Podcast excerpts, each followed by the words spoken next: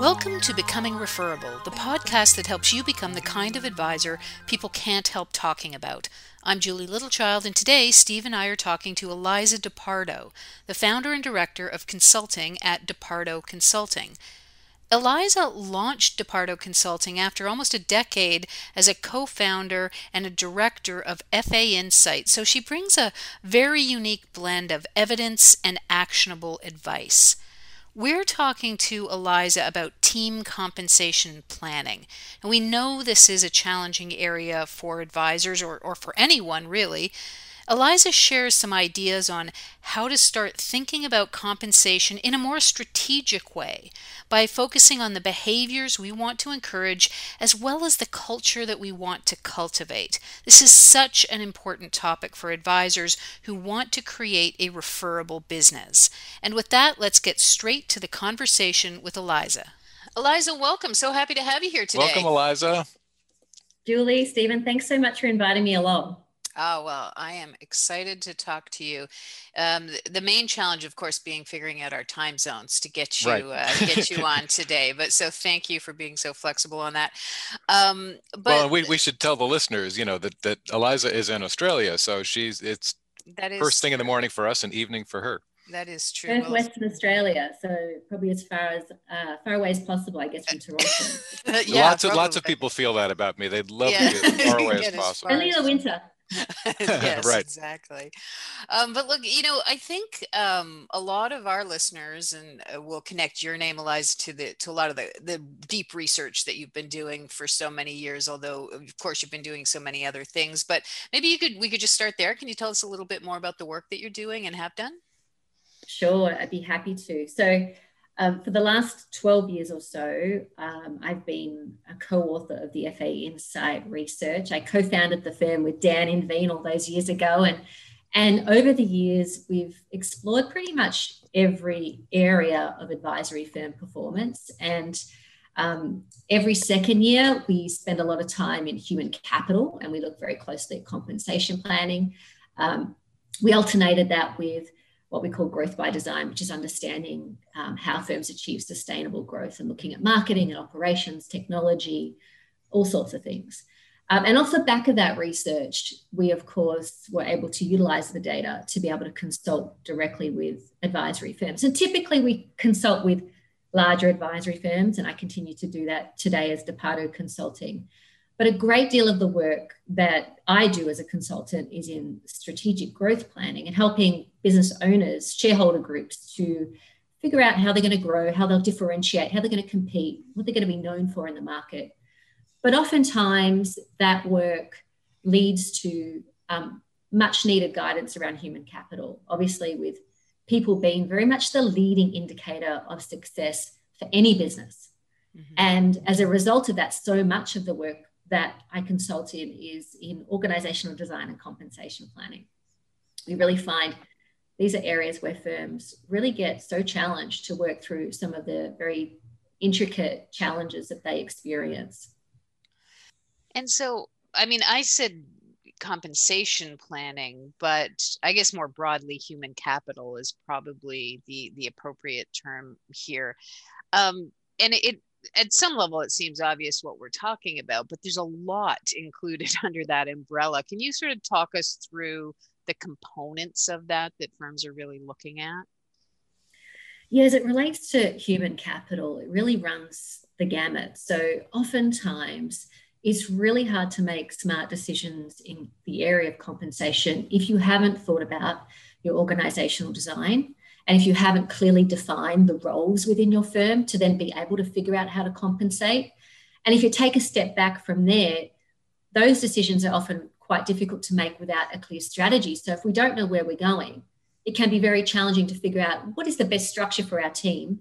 What are the roles that make the most sense for us to serve the types of clients that we want to serve and to try and grow the business to the extent that we seek to create scale? So all of these pieces are interrelated and beyond organizational design and compensation is of course the big issues around performance management and of course business succession um, transitioning transitioning ownership is always a challenge for firms as well so you know the human capital area itself is um, requires sort of attention in so many areas, but there's kind of a linear approach to it. Even though sometimes for firm owners, it's kind of hard to take a step back and to think about, well, what do we need to do first before we jump on, for example, compensation? Right. Yeah, I can see. So I, I, can imagine a lot of people coming to you and thinking they have a compensation issue and, and you need to start 10 steps back. Is there that that first key area that you almost always get back to starting with?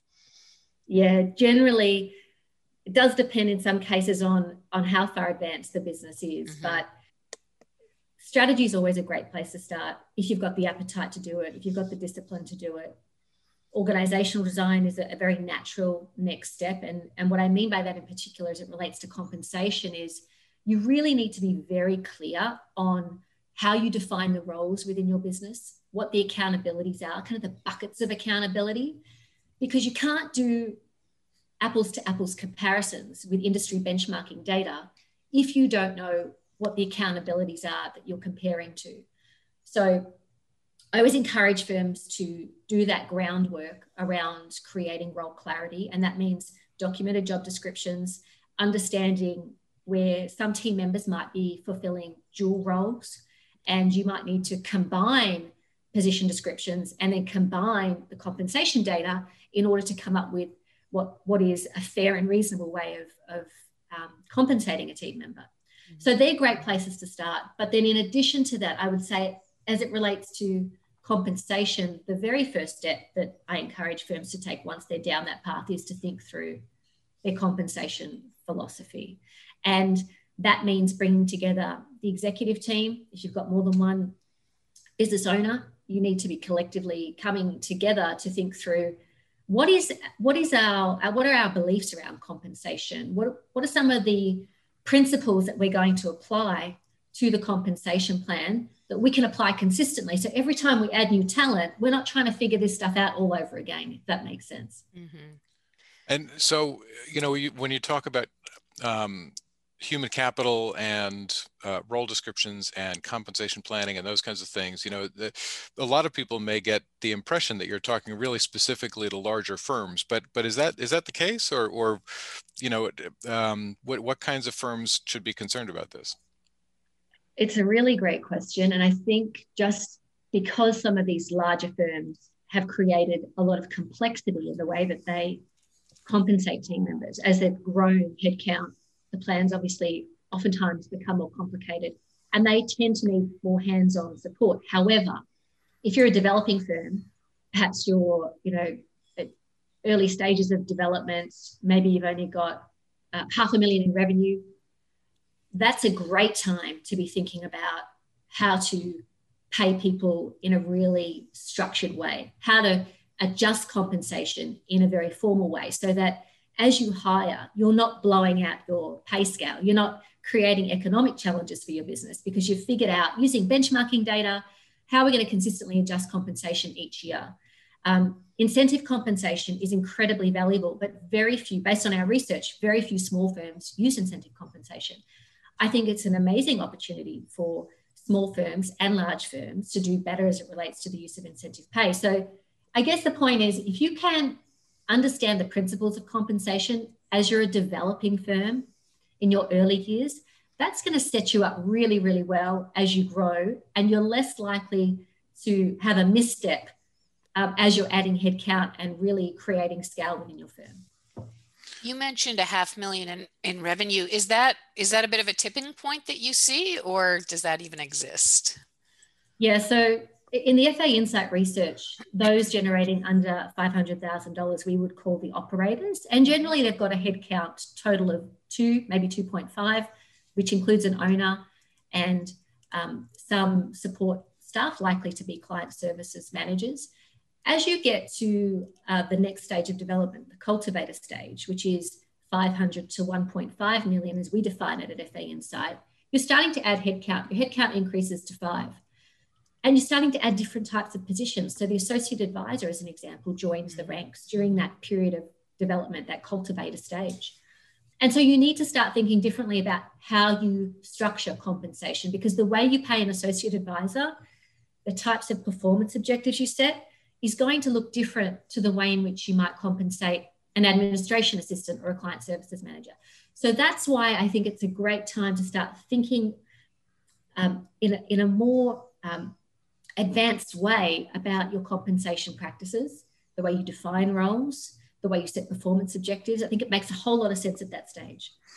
Can can we talk about incentive compensation for just a minute? Because I think this is this is I think a, a, a big area where a lot of um, especially smaller and mid-sized firms can really learn about this. You know, some so many firms, um, you know, basically compensate uh, as a proportion of uh, assets or revenue that a that a that an advisor brings in. It's it's almost like you know, it, and and sometimes they'll talk about you know this is your share of your production or something like that and i'm thinking if you're thinking about an organization development perspective that you know talking about your production is not a is not a productive perspective on that can you give us your thoughts about about that and and if there are better ways of doing that what they might be sure so incentive pay is certainly the most challenging component of compensation for firms to get right and what we know from the research is that on average incentive pay accounts for just 11% of total mm. compensation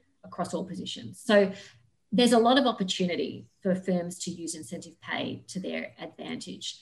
As it relates to how you structure incentive pay, you're right. A lot of firms will kind of default to some sort of percentage of revenue or um, they'll, they'll link it to net new assets. The key to getting the most out of any investment you make in incentive pay is figuring out for each role what are the behaviors you're really trying to motivate?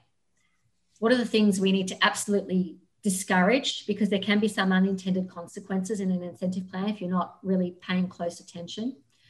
So, as an example, a client services associate who is very, very close to dealing with clients and understanding um, in a very direct way where the business is doing really well in terms of service delivery and the client experience. And they also see where the firm is not doing well.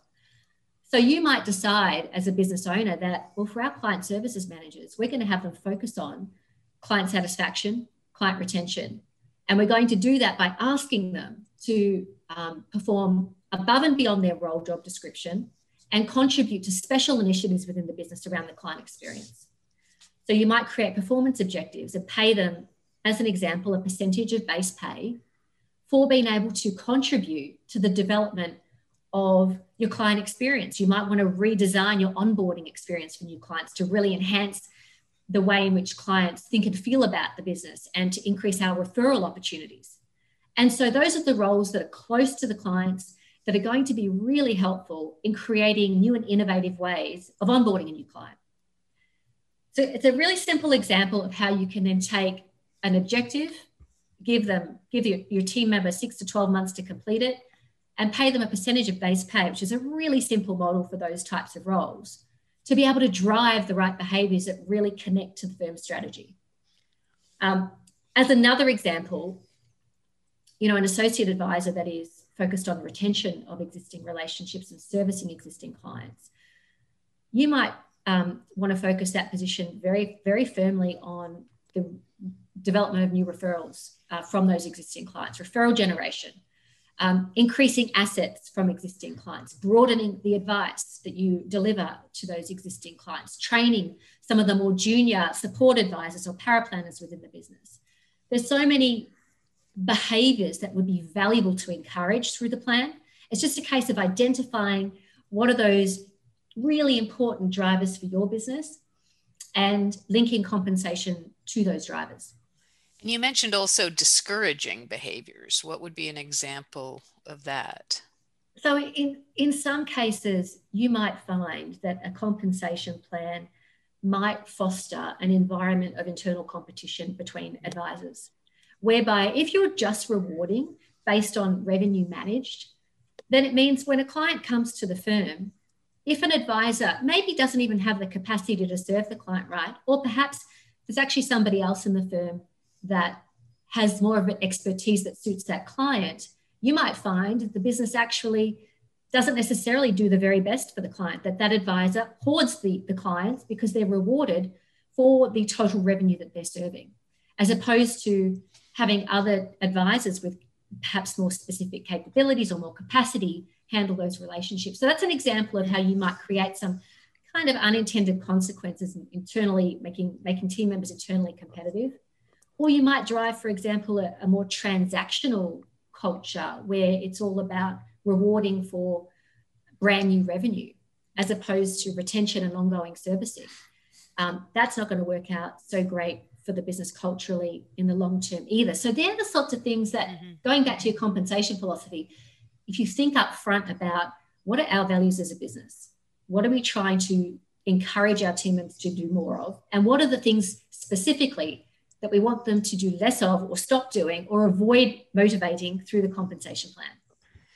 And you mentioned um, accountabilities, and I, I want to make sure we don't lose that because I just think it's such an important distinction job description versus accountability. Can you talk us through that? Sure. Uh, one of the easiest ways to, to define the job description is to really um, begin by outlining the buckets, the areas of accountability for a given role type, and then detail step by step each of the accountabilities within that bucket, if you like, or that area that you're expecting the individual to be accountable for. There's a difference between responsible and accountable. And you want to be encouraging your team members to be entirely accountable for those areas that you define in the job description. And along with defining those accountabilities, you also want to think about providing direction to a team member on the percentage of time within a role that you expect for them to be focusing on those accountabilities. So you might have five key accountabilities in a position, and then you might decide, well, uh, the first one is the most important. Perhaps we want we want you to focus 50% of your effort during the regular working week on that on that accountability. So, as an example, the associate advisor is entirely accountable for the retention of existing relationships, growth of assets from those existing clients, generation of referrals from those clients, the coaching and mentoring of all junior team members. And they might play a very small role in um, new client acquisition. Okay, because we want that role to be learning the new skills to ultimately move to a lead advisor, but we only want them to be doing that 10% of the time because the rest of the time we need them focused squarely on retaining, servicing, and generating referrals from our existing client base. That's a simple way of looking at it. It's all about accountability over responsibility and be very, very clear as you define each position. Hi, it's Julie here, and I hope you're enjoying today's discussion. I just wanted to jump in and let you know about an upcoming event, and this one is all about helping you to increase referrals. On May 26th at 4 p.m. Eastern, I'm going to examine the evolution of client referrals. I'll share some of our most recent research on the topic for the first time and map out a tactical plan to drive referral growth. You can register at absoluteengagement.com slash webinar, and we've included that link in the show notes as well. I hope to see you there. And and when you when you talk about um, incentives for referrals. I'd like to dig into that a little bit. So how, how might an incentive plan for referrals look? Well, probably the easiest position to relate this to is the associate advisor position. So, an associate advisor, as I mentioned before, is a servicing advisor, accountable entirely for retaining uh, existing relationships that are of, of great value to the firm, right? The associate, um, depending on where they're at in their development, might have there might be very high expectations around referral generation, or, or perhaps if they're developing, perhaps you might expect a brand new associate to bring in, let's say, three to five referrals during the course of a year, and you might require those referrals to be uh, meet to meet a certain criteria, right? So that they're target referrals. We're not just bringing in any new client, but we have defined what our target client looks like, and you might um, you might also then um, you might put in place a, a, minimum asset level if that's something that's important to your business, depending on how you charge your clients. Um, and then introduce a percentage of revenue, and this is an important part, a percentage of revenue only paid in year one for that referral that you've generated. So it might be, let's say, 20% or perhaps up to 30%, depending on the seniority of the associate advisor. 30% of that revenue paid in year one only. And the reason it's paid in year one only is that we want to encourage the next year for them to be focusing on the same outreach, the, the same referral generation activities, um, and not to become too complacent by any kind of ongoing revenue that they might um, be able to attract. So that's an easy way of thinking about rewarding an associate advisor. And you might do the same for a lead advisor. Um, um, just, I think that. Oh, go sorry, ahead. go ahead, Julie. No, no, we want to hear you. I was going to add that you know the client servicing roles can also play an incredible role in generating referrals, but their role is less direct. But they're still incredibly important. So if they are the ones um, tasked with ensuring client satisfaction at every step of the way, that we're implementing our, our client experience the way we've defined it, and that we are making the clients think and feel a certain way about us at every step of the engagement with the business, um, the likelihood is that's going to support our advisors in, con- in generating new referrals. And so I think it makes a whole lot of sense to think of objectives in those areas of client experience, client satisfaction, client retention as all part of the puzzle for referral generation and reward those perhaps less um, more junior positions for those contributions that they make. In my view, every single role within the business has the ability to have a dramatic impact on the success of any one client relationship. And in, in that way, every team member should have some access to incentive compensation that motivates the right behaviors that contribute to our overall strategic direction. Well, you you sort of you actually started going down a path that came to mind there because um, I was wondering about you know we talk about a, creating a culture of referability and how we uh, ensure everyone on a team is pulling in in the same direction, but but I'm also thinking about the critical importance of helping people see exactly how they contribute to some of these outcomes where they may not feel that they're in control. Is that something that that you look at as strategically for for teams as well?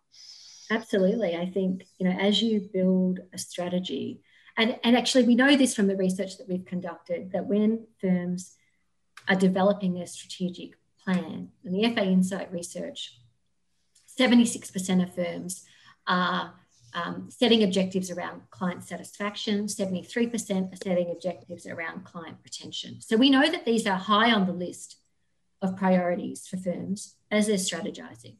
But those numbers aren't going to materialize, you know, the, the performance in these areas won't just materialize. And I think it's it's very helpful to, to even talk to the team and ask them how they believe their roles can impact more heavily around client satisfaction and retention and referral generation ultimately.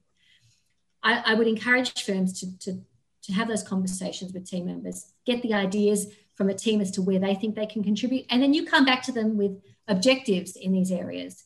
And I do think, again, uh, client experience and in particular kind of process refinement, coming up with innovative initiatives that can really drive the experience and make the clients think and feel a certain way about the business because the processes are there to support the experience. I think that's the sort of stuff that non what we call non-revenue generating roles can can do incredibly well. Yeah, I you know there there's so much good stuff in there, and I, I really want to highlight you know the um, the whole idea. You know, some of the things that you said that I really picked up on were everyone has a role in referrals, which I think you know a lot of a lot of firms would admit to, but they don't really understand it in that much depth, and and and that you know everyone can have a you know have specific responsibilities in that area. Everyone can have incentive compensation in that area, and I also you know really like your comment about sort of breaking down the experience so that you're not just concerned with client satisfaction, but you're, you're, you're concerned about client satisfaction with the onboarding process and client satisfaction with other aspects of, you know, I think that's all, that's so rich that, you know, you can really, you can do a lot by digging down into it and not just, you know, yeah. handling it at, at, at, sort of an overall gross kind of, um, kind of thing. So one, one of the, um, the exercises that's incredibly helpful in in digging into that client experience and connecting team members to it is to go step by step through the process of prospecting to you know first meeting, um, second meeting, implementation, onboarding, and so on, review process, and ask yourself at every step of the way as a business, how do our clients think and feel about our business now at each of these steps? And ideally, what do we want them to think and feel about us as a business after we, have taken them through the process? So, what can we do to move them from where we think they are now to where we want them to be, where we are delighting our clients and we are doing everything we can to make sure that where there's a referral opportunity, that we are getting that referral opportunity. Yeah, well, I mean, a form of client journey mapping, right? To exactly, uh, yeah, but yeah, focus absolutely, but focusing very much on the emotions of the client. Mm-hmm. What is our client truly experiencing at every step? Are yeah. they nervous to come and meet with us? Are they embarrassed about their financial affairs? what can we be doing to help them feel differently as they work with us? Exactly. Well, you sort of raise a point, um, and you mentioned it earlier about performance tracking. Um, I mean, at, at, some level, it's interesting to hear that 73%, uh, or if that was the, if I'm getting the stat rate of firms say that they're tying uh, comp to SAT because I can assure you 73% of them do not track SAT. Um, so, well, yeah. Actually, or I'd be on a beach right now um, yeah. and, and not having this conversation.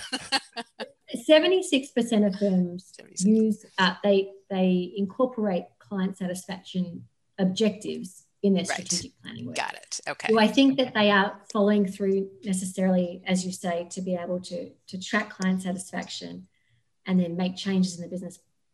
I, I think it's yeah. it's in most cases not not the case.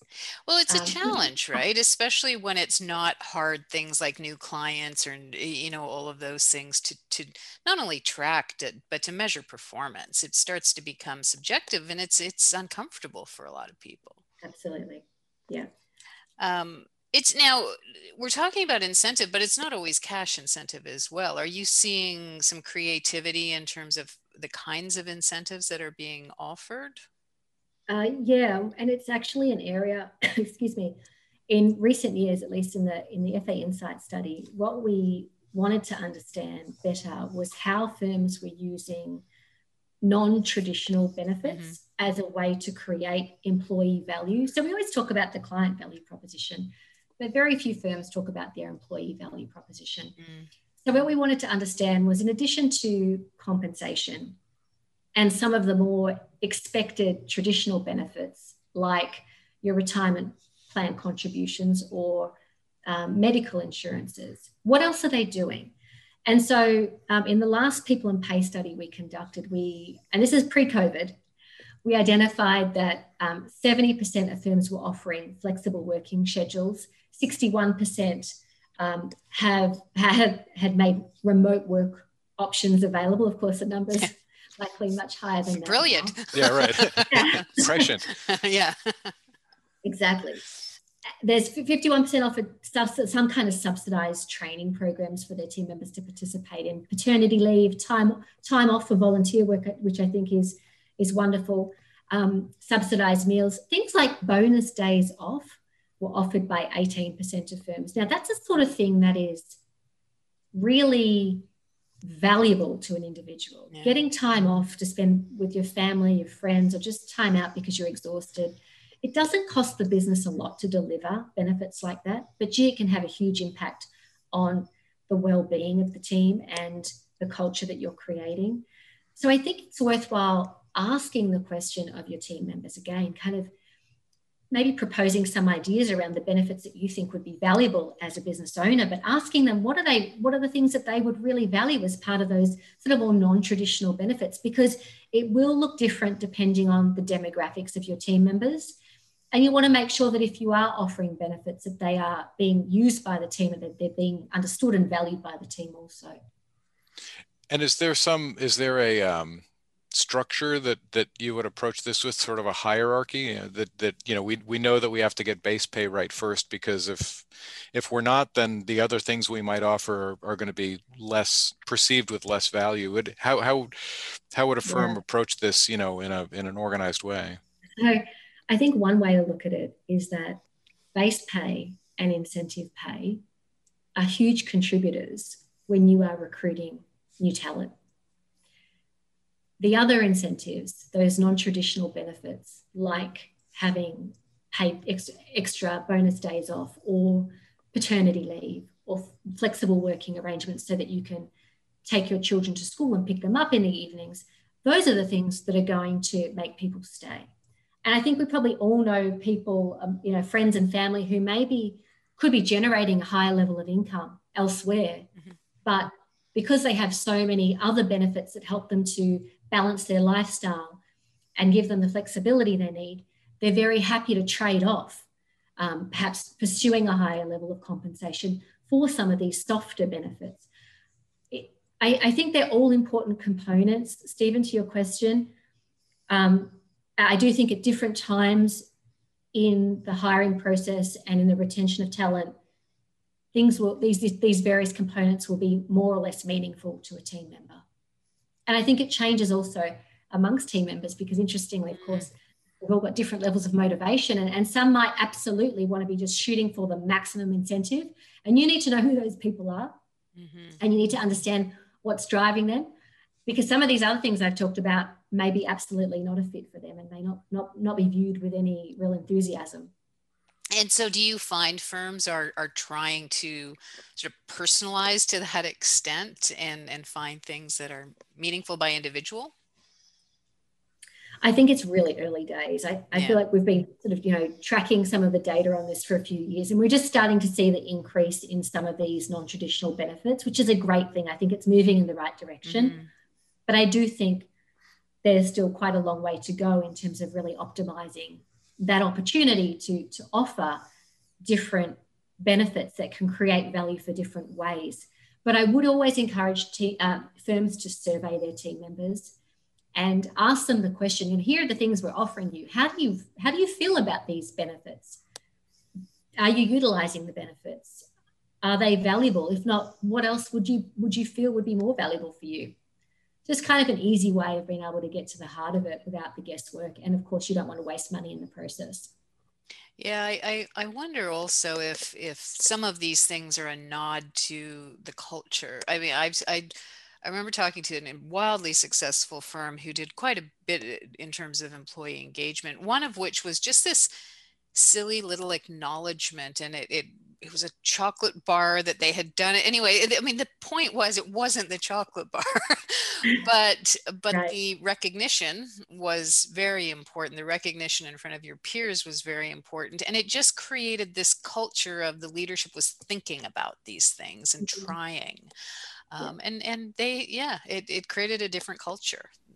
Well i think that's that's a perfect point to make there julie in that all of these components of reward benefits come back to what you what behaviors you're trying to drive within the business mm-hmm. and the culture you're trying to create the values that are most important to you as a shareholder group and that's why that compensation philosophy so thinking very early on about what are our what are our values most firms have defined what they you know most i shouldn't say most firms a number of the firms i've, I've worked with have gone through that exercise defining the values that, that are dear to them as a business. And you can then use that as the springboard for making all of these other decisions. Are we really delivering on, on our on our promise uh, to our team members, the culture that we want to create? Does our compensation support those that that um, those those values? Does our do our benefits support those values, or are we um, not quite aligned? Yeah. And, and and just sort of to wrap up, Eliza, you know, so that's really interesting about how a firm can approach it. What what do you see as the future? Where do you see this going in terms of compensation strategies?